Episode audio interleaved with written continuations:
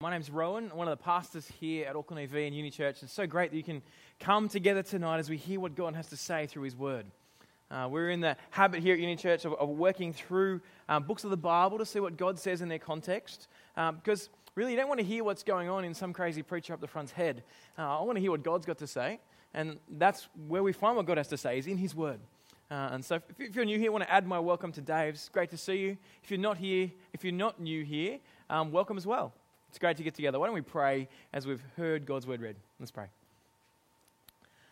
Lord God, tonight as we have heard uh, what you've been doing in history, so we've seen this snapshot of what you've done with your people, as we've heard the story through the book of Exodus and how you've been bringing your people out, we ask that we would see more tonight of who you are, what you are like.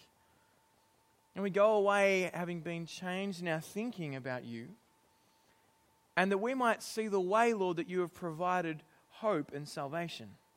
And that might change our lives forever.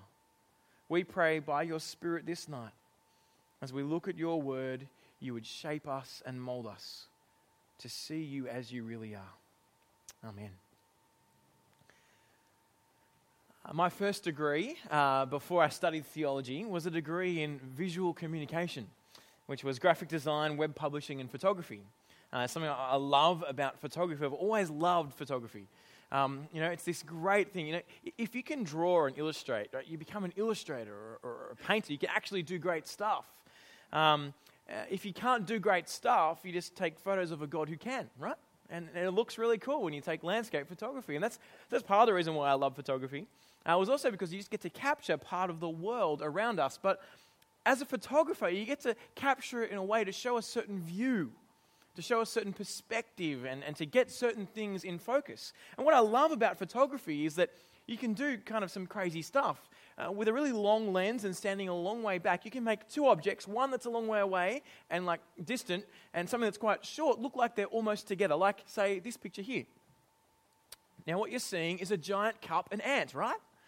No, you're not. You're seeing a helicopter in the distance, but they've so lined it up so that they kind of look like they're in the right perspective there. You, get a lens from a distance and you can see how perspective brings them closer. the other thing you can do is um, use depth of field to focus and be able to see certain things. And uh, so, for instance, um, you can make one part of an image right in the foreground so clear that you miss everything else. Or you can focus on something that's all the way back with a shallow depth of field and miss what's in the foreground. Sometimes I think in life we're a little bit like this. We focus on the things in front of us. We get sidetracked by the things right in front of us that we miss the bigger picture. Uh, let me show you what happens with a shallow depth of field. Say there's this fence, right? You're standing there and you're like, what, what's this image about? It's just a, it's a it's a fence, right? It's, it's kind of some grid. You're like, oh, yeah, that's, that's good. You don't really know what's going on. What's right in front of you is there. But if you were to change your focus with a shallow depth of field, this is what happens.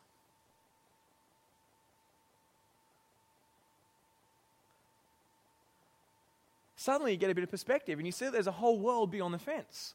Uh, there's a whole world that now you, the fence is kind of gone. And then when you change your focus coming back, suddenly the fence blocks out what's happening. There's no, tricks kind of happening. That's just how it works with focusing. And in life, we often have that fence so in front of us with the, the situations that are going on that we miss the big picture. The here and now consumes us. Do you ever find that? Doesn't matter what's happened in the past, what I'm looking at right now begins to take over and consume me. Everything that's happening in the future, that's way too far ahead to, to, to think about it. And what I want to show you today is the importance of perspective and focus. That there's a bigger picture view in life. And the events of Exodus will show us that just focusing on what's in front of you does not work well, does not provide a good outcome. And that if you miss the focus of really all of life and the depth of what God has to show us in His Word, then you'll miss what God has in plan for you. You'll miss the bigger picture of what God has on offer. So, what we have here in Exodus uh, chapter 15 through to 17 is really three snapshots, three scenes of the life of Israel. If you haven't been with us so far, we've been following the story of these people who are descendants of a man called Abraham, who God had given a great promise to. Uh, he, he, these, these descendants had found themselves in Egypt and after 400, been in slavery for 400 years there. And after that point, that they've cried out to God, and God rescued them from their slavery and said, Yes, you will be my people, and I will be your God. And then this week, we get to see them just after they've been rescued. So come with me to scene one at Marah, chapter 15, if you're following along in your Bibles or it'll be on the screen. Chapter 15, verse, um, verse 22. Then Moses led Israel on from the Red Sea. And they went out into the wilderness of Shur. They journeyed for three days in the wilderness without finding water. Then they came to Marah. But they could not drink the water at Marah because it was bitter. That's why it was named Marah. The people grumbled to Moses, What are we going to drink? So he cried out to the Lord, and the Lord showed him a tree. When he threw it into the water, the water became drinkable. Here we have a little snapshot into the life of God's people after they've been rescued out of Egypt. In fact, so close was it to their rescue that it was only three days, it tells us. Three days for Israel to lose focus on who this God was and what He'd done. To start grumbling, complaining, for them to say, Where's this water?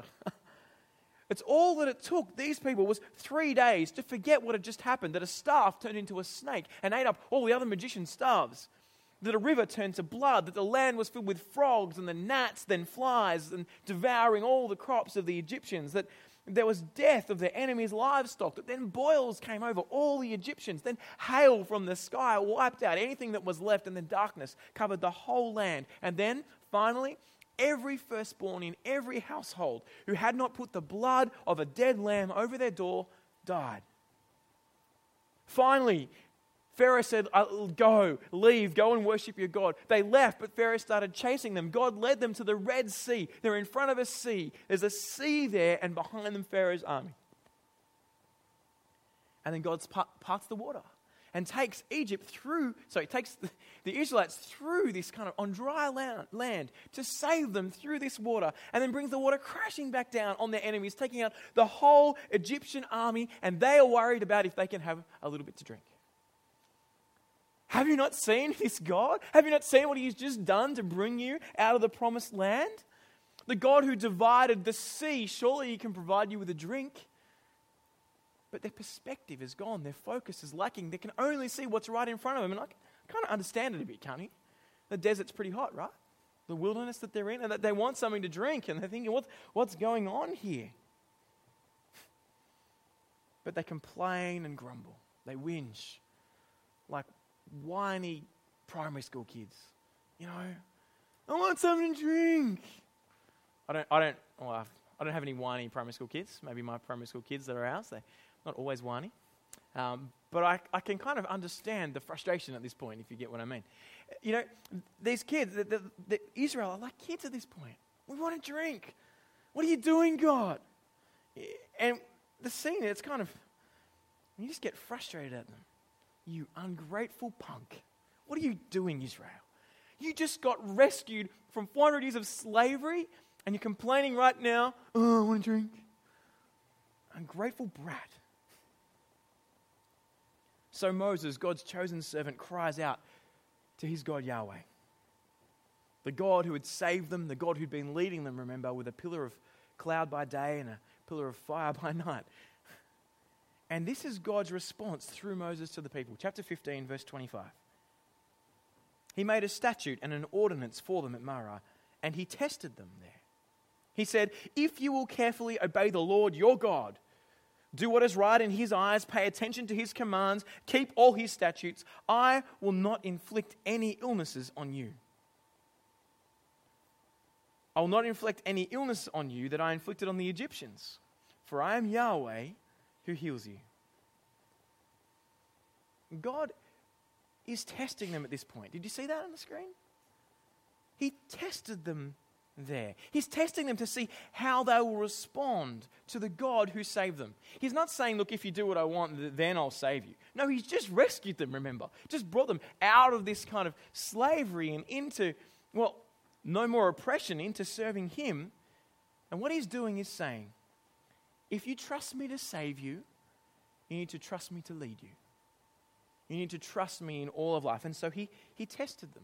And there's an important principle for us to understand here in this part of the Bible God rescues people not so that they may be free to do whatever they want, but so we might be truly free, free from serving ourselves or some other awful overlord, and free to serve the God who loves us, who has provided that salvation. If you're willing to trust God has saved you, then why aren't you willing to trust Him to lead you?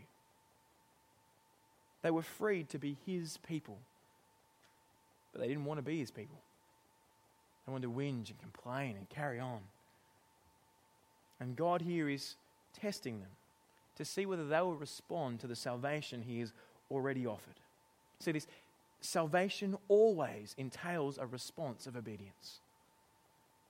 You need to obey to the one who saves you. If you've got nothing you can do, if you're sinking in an ocean, you're in, you're in massive waves and you've got nothing to hold on to, and someone comes out with a board and says, Jump on. You're like, I trust you can save me, but I'm not going to listen to you. you're going to die. You needed saving. Well, this God has already saved his people, and he wants them to respond by trusting him. And then we get a little insight into the character of the God we meet on the pages of history. Despite Israel's grumbling, like a whiny kind of schoolboy, God delivers them. He provides a way to make the water drinkable. And get this the whole section of chapter 15, 22 to the, the end of that section sees them end up in a place called Elim, where there were, we're told, 12 springs and 70 date palms. This is the God who is generous despite our whinging and complaining. This is a God who loves to bless his people. He is no harsh overlord like the Egyptian Pharaoh. He is a God who loves to bless. But you must listen to him. Well, that's scene one. It ends with a picture of God's blessing despite Israel's grumbling. Then we get to scene two that we, we heard Marielle read for us tonight. Um, and we start to see very similar things come up. It's, a, it's an expanded story, but the same theme is there. In fact, there's a pattern that happens through this scene, scene two, and scene three that we'll show you. Um, Israel grumble, they complain, they whinge. We don't like something, right? God provides. He provides a solution to, to their problem, and then they enter this period of testing.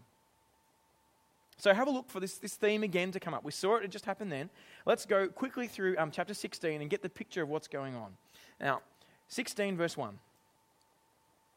The entire Israelite community departed Elim and came to the wilderness of Sin, which is between Elim and Sinai.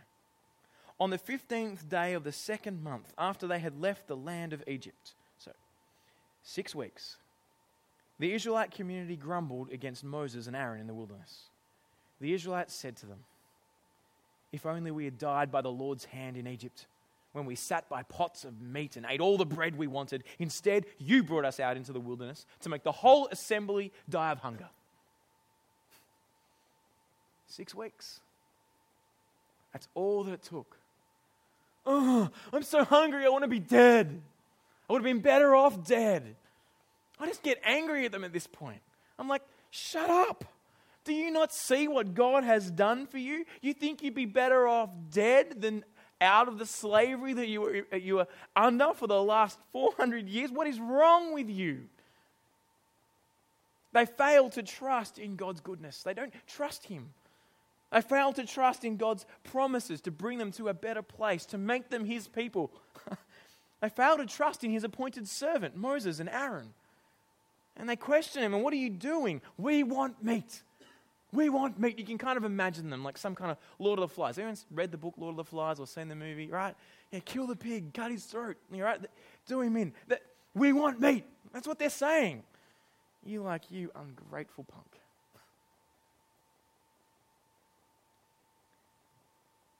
What it does show us is that humanity have a propensity to view things in a very distorted way from a perspective that's very bent and not true.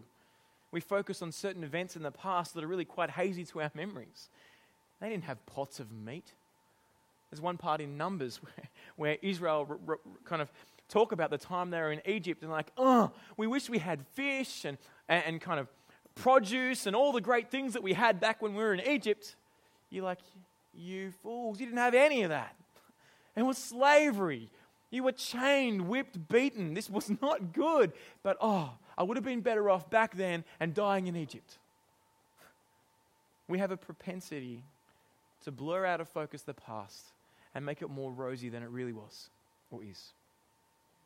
We also underestimate how our own crookedness and brokenness affects our ability to perceive reality. At this point, they just don't follow this God. Look at 6 verse 4. Sorry, 16 verse 4. So the pattern goes here grumbling and then God providing, right? 16 verse 4. The Lord said to Moses, I'm going to rain bread from heaven for you.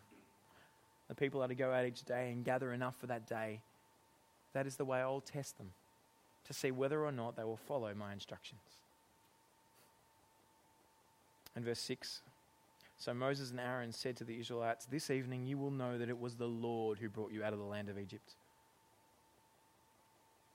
God provides generously, despite their whinging and complaining and moaning and carrying on, God provides food from heaven.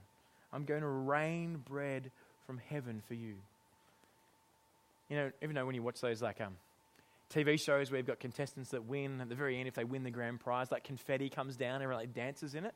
You know, that's my image here. Bread. And they're like, whoa, right? This God has provided. It doesn't quite happen like that. But, you know, that's the first image that pops into my head. This God is a generous God. He loves his people. You, you can't think he's, he's harsh, can you? He's so, so generous. And what you see about his generosity is he provides not what they want, but what they need. Uh, it's a thing that's called manna. Manna. And literally, the word manna means what is it? And they're like, what is this stuff? It's a great name. It's called that. What is this stuff? What is it? And so each morning they go and they collect it, and, and God tells them just to collect enough for, for the number of people that you have in your house. And they go and they collect these amounts, and no one's hungry. Everyone gets fed. And it would just come every day except Saturdays. Because on Saturdays, you had to not do anything. God's like, I want you to trust me, to rest.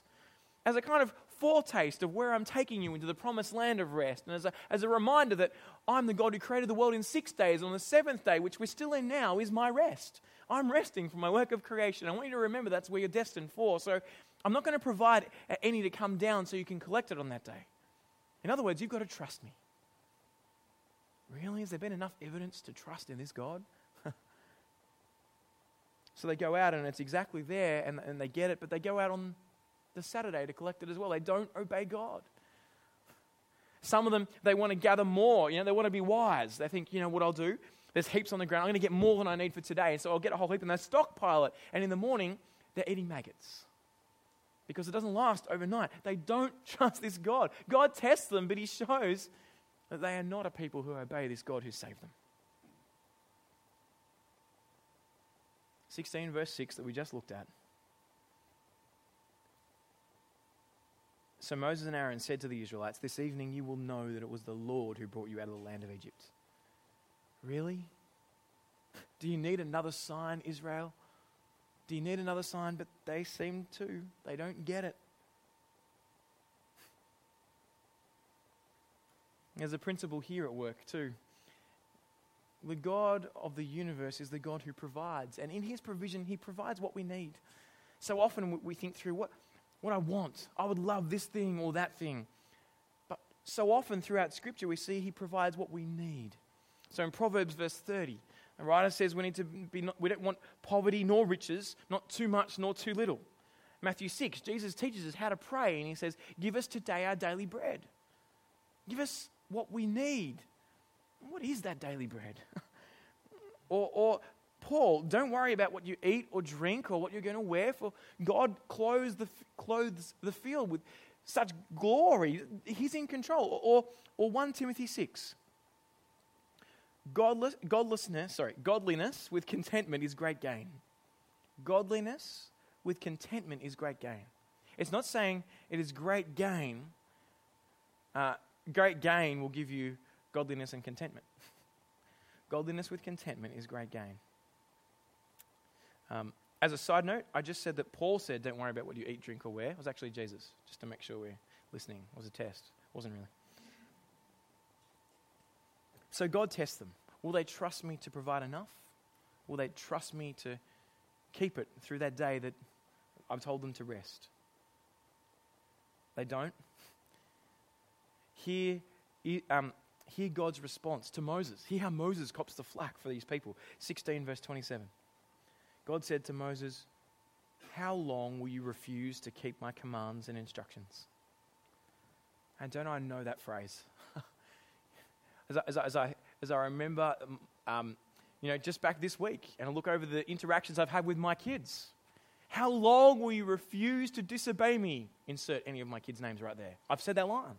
How long will you refuse?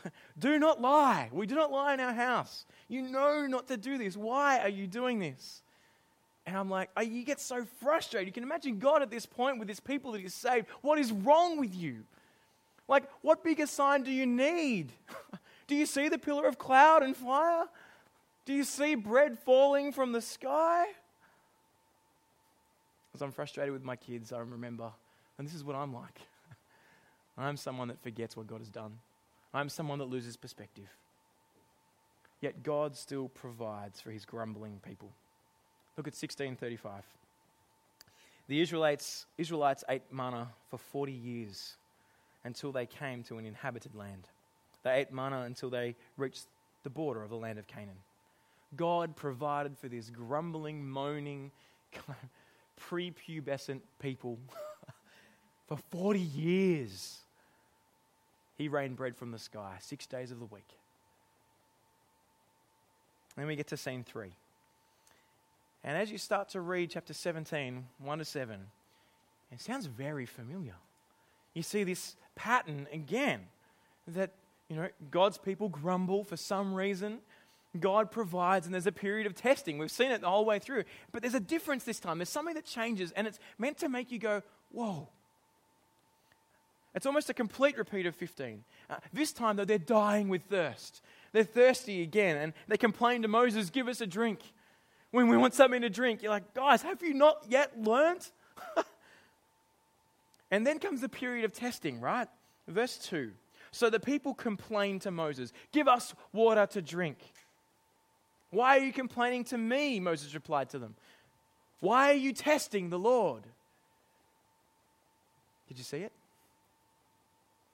Grumble, provide a period of testing. Grumble, who's testing who? Why are you complaining to me? Moses replied to them. Why are you testing the Lord? The previous two times it was Yahweh testing his people. Now Israel have degraded to such a point where they say, you know what, God? I don't need to prove anything to you. You prove yourself to me. You prove to yourself to me that you are good enough for me, that you will actually provide for me. They demand proof of his faithfulness. it's just an indication of how far their relationship with God has gone wrong at this point. And then you hear Moses cry out. 17, verse 4.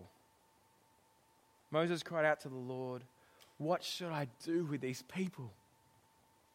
In a little while they'll stone me. He's like, What do I do with them?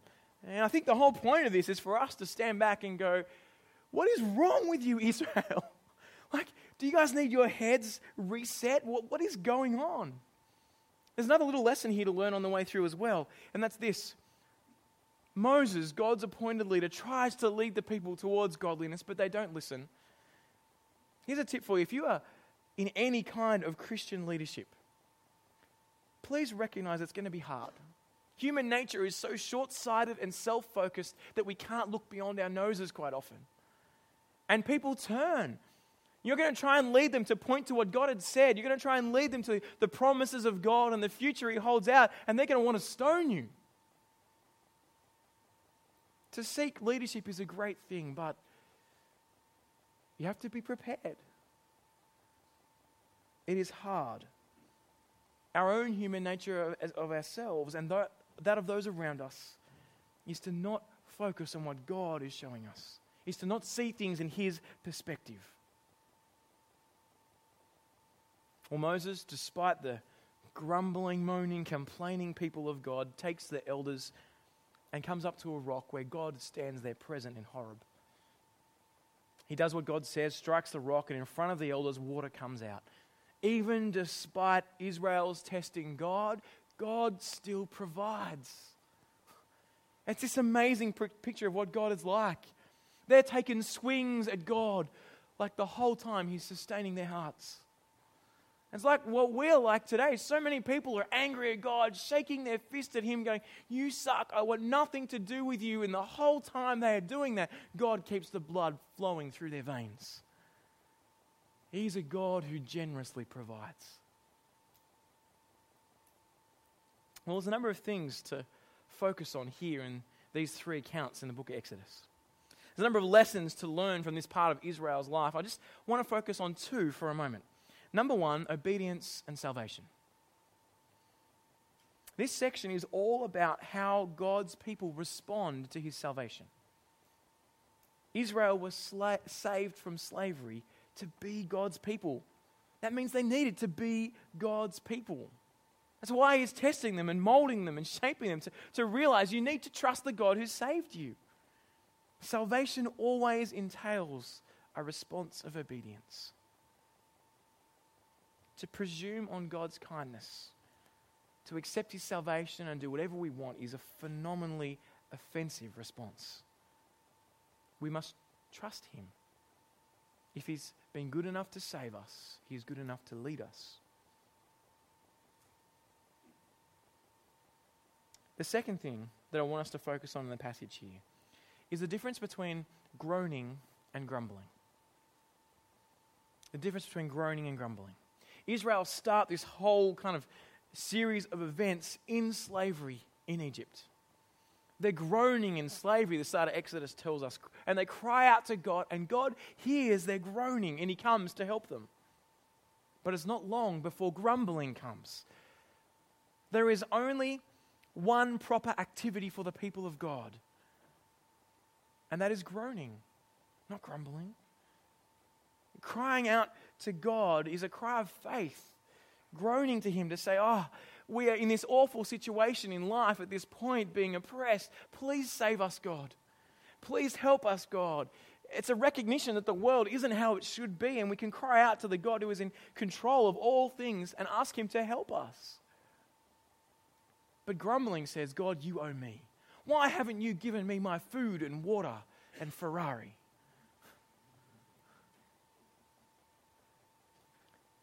when we grumble, we just distrust God. We say to Him, I don't care. You owe me this. We start testing Him. And the warning of this passage is it's very, very dangerous to do. See, when Israel grumble, an 11 day journey in the wilderness to get to the, the promised land of Canaan takes them 40 years. Because grumbling always ends in disobedience and unbelief. They didn't trust God enough, and so they didn't enter the land. What starts out as seemingly innocent grumbling ends up with this massive disobedience that results in them not getting what God had rescued them from, from Egypt to, to achieve. They don't get. Psalm 95, verse 8 says this, and it's a fantastic kind of recognition of this point. Do not harden your hearts as at Meribah, as on that day at Massah in the wilderness. He's talking about this exact incident, right? Where your fathers tested me. They tried me that they'd seen what I did. For 40 years, I was disgusted with that generation and said, They are a people whose hearts go astray. They do not know my ways. Do not grumble, not against the God who has saved you, because it will end in disbelief and judgment as we go through hard times in life, as we're tempted to focus on the right here and now and miss what's, what's going on in the bigger picture, we can groan. We should groan. We could cry out for help and deliverance from our God. We ought to help one another as God's people, walk alongside one another, open the scriptures with one another, encourage one another, laugh with one another, cry with one another. Groaning is entirely appropriate. But do not grumble, lest your heart become hard. when life hurts and you're tempted to cry out to God, Where are you? Why aren't you giving me what I expect you to give me? Never for one second entertain the thought that He's left you. See, God is using hardship to bring us to maturity, to grow us up in Him, to mold us into the people who will keep trusting Him and keep experiencing the salvation that He has given us. Where is God when it hurts? He's sitting at the potter's wheel, molding the piece of clay called Rowan, shaping me to be more like His Son Jesus, that I would keep experiencing His salvation. Trust the God who has offered you salvation and endure hardships, not hardening your hearts, not grumbling, but being molded and shaped by the God who knows all. Well, we could stop here at this point. See two kind of helpful lessons from the book of Exodus and what it has to say about grumbling and uh, but we'd actually do exactly what we're talking about. We, we, we'd lose the focus and the depth of field of what this book is actually about. For there's another focal point for this whole passage. We've just seen, if you want, the, the gate in front of us, the fence. And what now I want to show you is that as we use the New Testament, which is also God's Word, Scripture, as we take that as a lens and look back over the book of Exodus, we see that the, the New Testament shows us that there's something more going on here. If we were to walk away with just this view of Exodus, we actually have just a Jewish view, not a Christian one. That we would miss the main point of what this passage is about. That's right. The New Testament is going to say to you tonight that there is a greater point going on here than what just meets the eye. And we need to see through this passage to what it's actually talking about. That's what the New Testament does. It interprets the Old so we might understand what God wanted us to see and what the Old Testament was about. So let me show you a few things here that hopefully will bring into focus what is really going on. Number one, Israel and Jesus. What Israel failed to do, in that they didn't obey God completely, they rebelled against God, they grumbled against God, they, they didn't do what He had said. What Israel failed to do, Jesus did. He is like the true Israel, the, the perfect Israel when he's tempted for 40 days in the wilderness, when he is hungry, he is obedient, even to death. He obeys his father. He always does what his father says. He, Jesus fulfills the role of Israel. He is the true Israel. He's the true Israelite. So, as we see what Israel is supposed to be like here in Exodus, we're to look through them and see the picture of Jesus who obeyed perfectly. But we also see the focus shift between Moses and Jesus. In the next section in, in Exodus uh, 17, it kind of goes on to this weird section about Israel getting attacked by the Amalekites. You're kind of like, whoa, they're suddenly drinking water. And the next thing, you know, there's this guy called Joshua who's standing there leading God's people into war against the Amalekites who are attacking them. You're like, whoa, where did this guy come from? What's he about? Now, when you know that the name Joshua means Savior and is translated Jesus, you're like, well, that's interesting. But there's more going on here than that. As they get attacked by the Amalekites, we see that the whole episode of what is going on is controlled not by how well they fight, not by how well Joshua leads, but by where Moses' hands are. Moses is on top of a hill, and, and, every time his staff is in the air, the Israelites win. And every time his staff drops, his arms drop down, they start losing. And so after a while, they work this out and they go, Right, Moses, you sit down on a rock and we'll get two people, we'll just hold your hands in the air the whole time. And so, like, pin his hands in the air. Why is that going on? Why are we being told of that at this point? God is saying, You complaining Israelites, to complain against my servant is to complain against me. Your salvation is dependent on my servant giving you my word and you listening to my word through my servant. Your life depends on Moses and what he is doing to lead you to me. Now, at that point, you see this great picture of how God works, but we also see another servant of the Lord that the New Testament fills us in on who bought salvation for the whole world by having his arms pinned high on a cross. A Savior who died in our place, who was obedient, who was the perfect Israelite, and then died in our place on a cross so that we could be forgiven. How is it we could be forgiven? Only by his arms being pinned to that cross and him dying in our place. See, Jesus offers a better salvation than Moses. In fact, the writer of Hebrews says that in Hebrews 3. Uh, write it down, check it out later.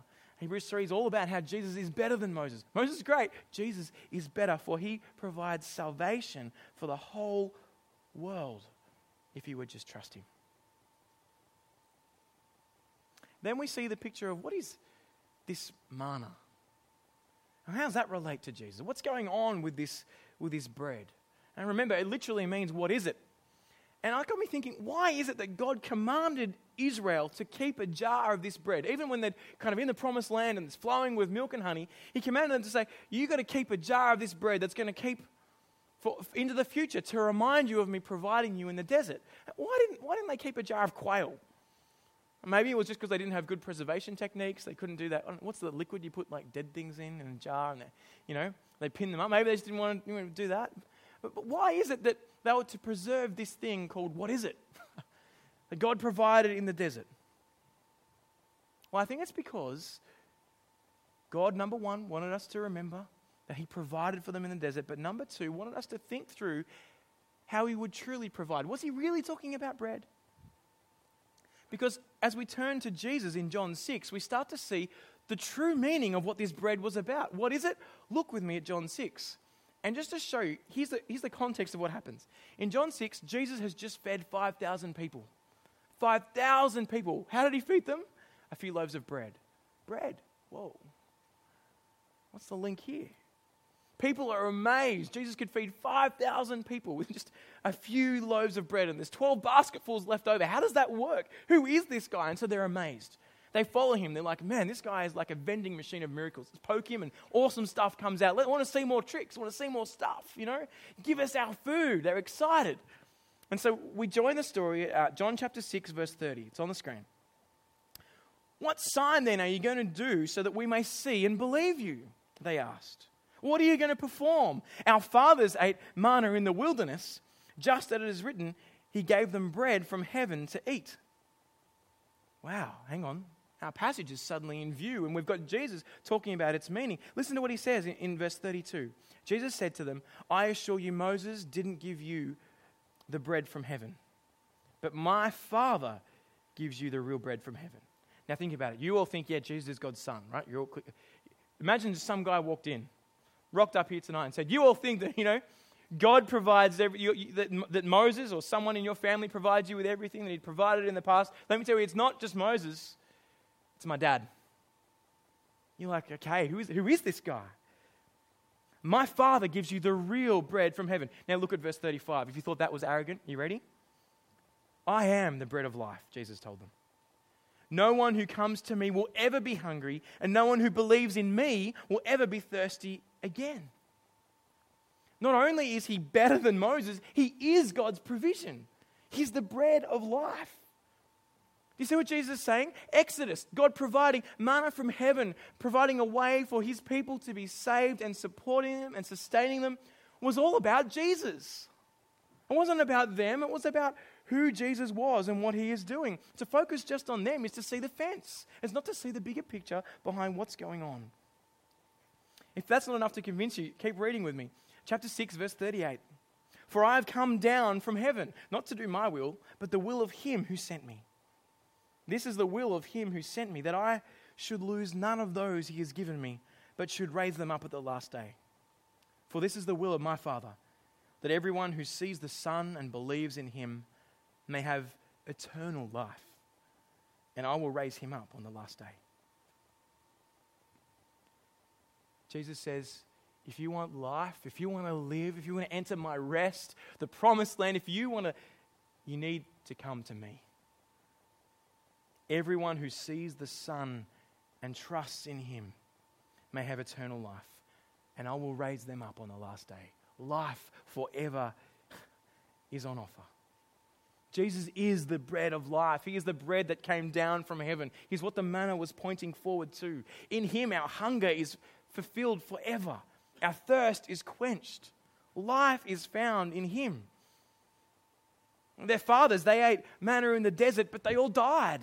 Jesus said, You eat, you, you eat me, you, you trust in my death in your place, my body broken for you, then you will live forever Jesus is the better bread.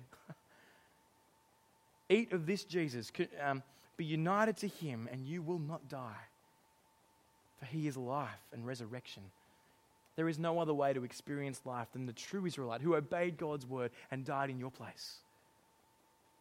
Unless you depend on his death, you will die like the Israelites did in the desert. And what do you think they said? the Pharisees, the teachers of the law that were there at the time as Jesus is talking, they've seen these miracles, they wanted sign. How do you think they responded to Jesus saying, I am here to give you life forever, God's generous provision? How do you reckon they responded?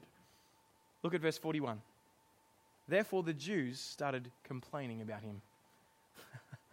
Do you see it? It's just the pattern that we're used to. That here, God provides and they, they, they complain even at God's provision.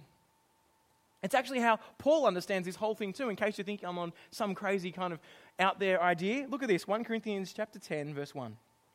Chapter 10, verse 1. For I do not want you to be unaware, brothers, that our fathers were all under the cloud and all passed through the sea. What's he talking about? And all were baptized into Moses in the cloud and in the sea and ate the same spiritual food. You're like, man, he's talking about Exodus and them getting out of the, of the, promised land and them eating the same spiritual food, the, the manna, and look, and drank the same spiritual drink. For they drank from the spiritual rock that followed them, and the rock was Christ. Could it be any clearer? Exodus is about Jesus. Nevertheless, with most of them, God was not pleased, for they were overthrown in the wilderness. Paul says this is about him. But then listen to how he applies it. Listen to how he, he says what this is really going on about. Chapter 10, verse 6 of 1 Corinthians. Now, these things took place as examples for us, that we might not desire evil as they did. Let me read that again. These things in Exodus took place as examples for us, that we might not desire evil as they did. In other words, what went on in Exodus was actually Sure, it had an application to them as examples then, but was actually for us. Look at verse 9. We must not put Christ to the test as some of them did and were destroyed by serpents. That's in Numbers if you want to check it out. Nor grumble as some of them did and were destroyed by the destroyer. Now, these things happened to them as an example, but they were written down for our instruction on whom the end of the ages has come.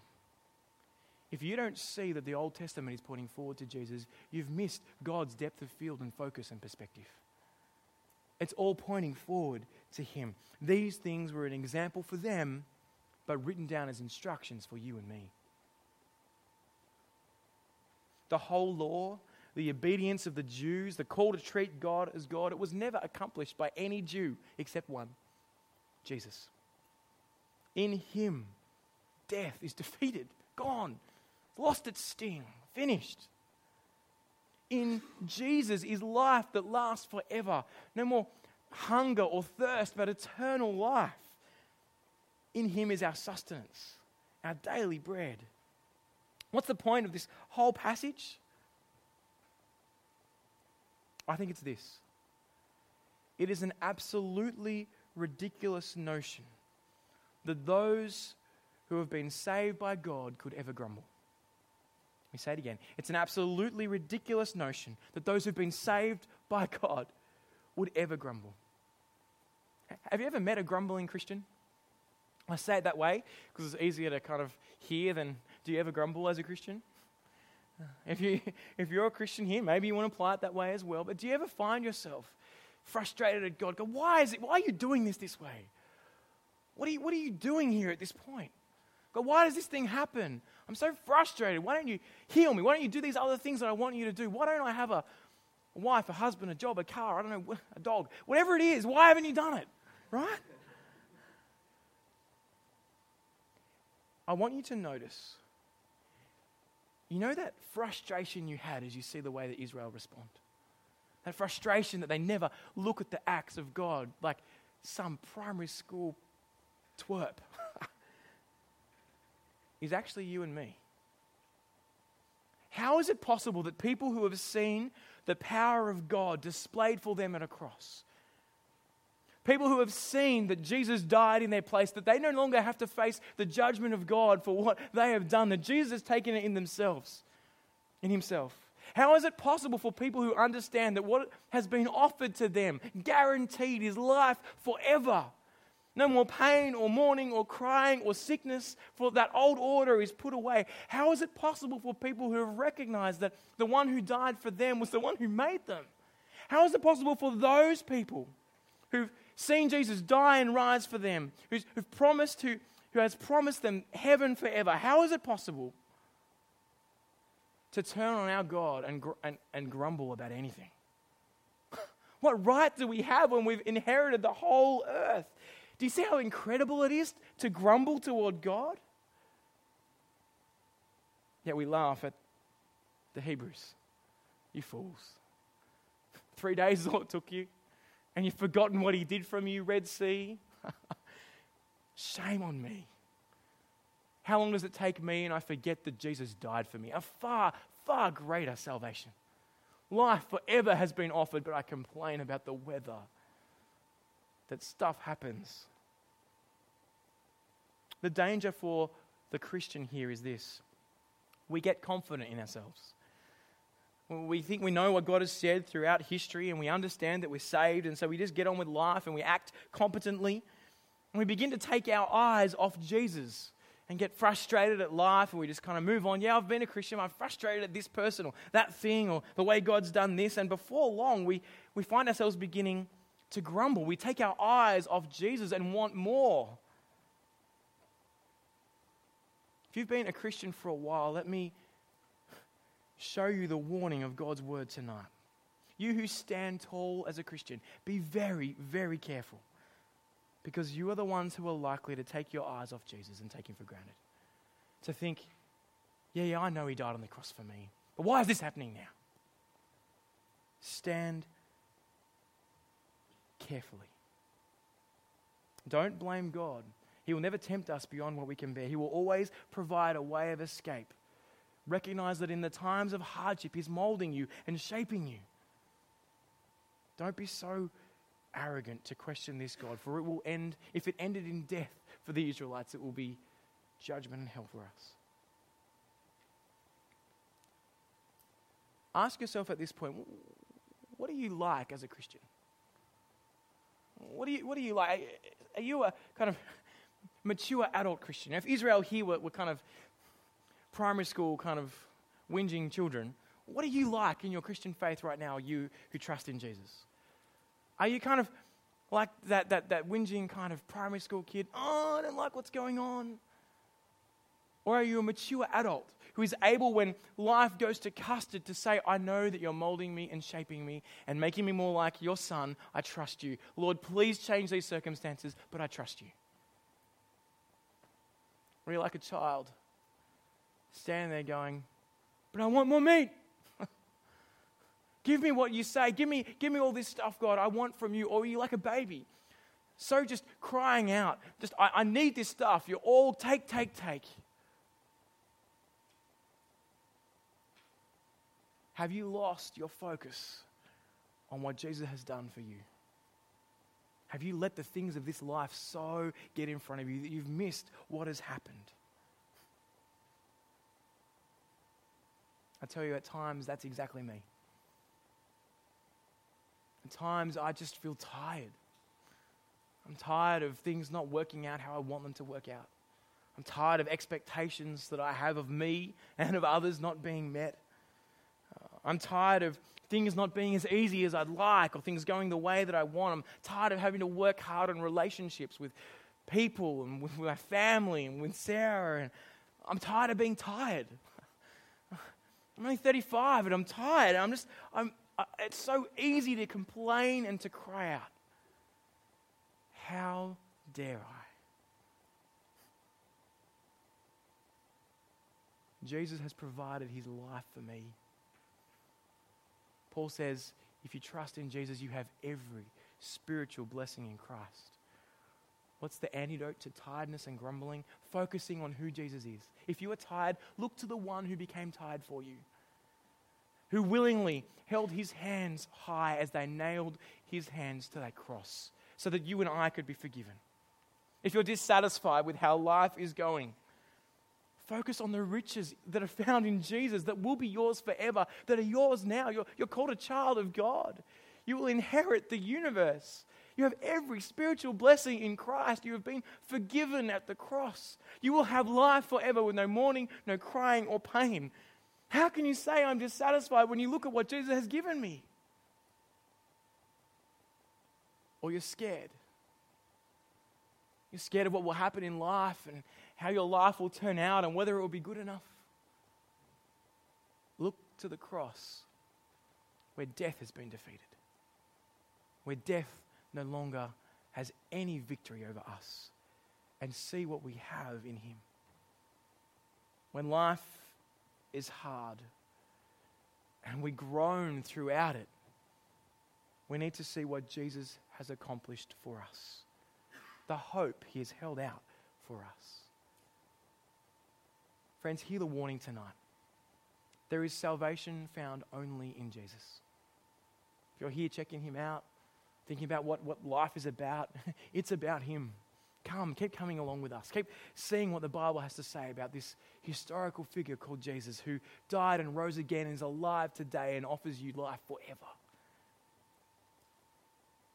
If you're here today as a Christian, as someone who does trust in Jesus, then won't you focus your eyes on Him and see all of life in that perspective through what He has done?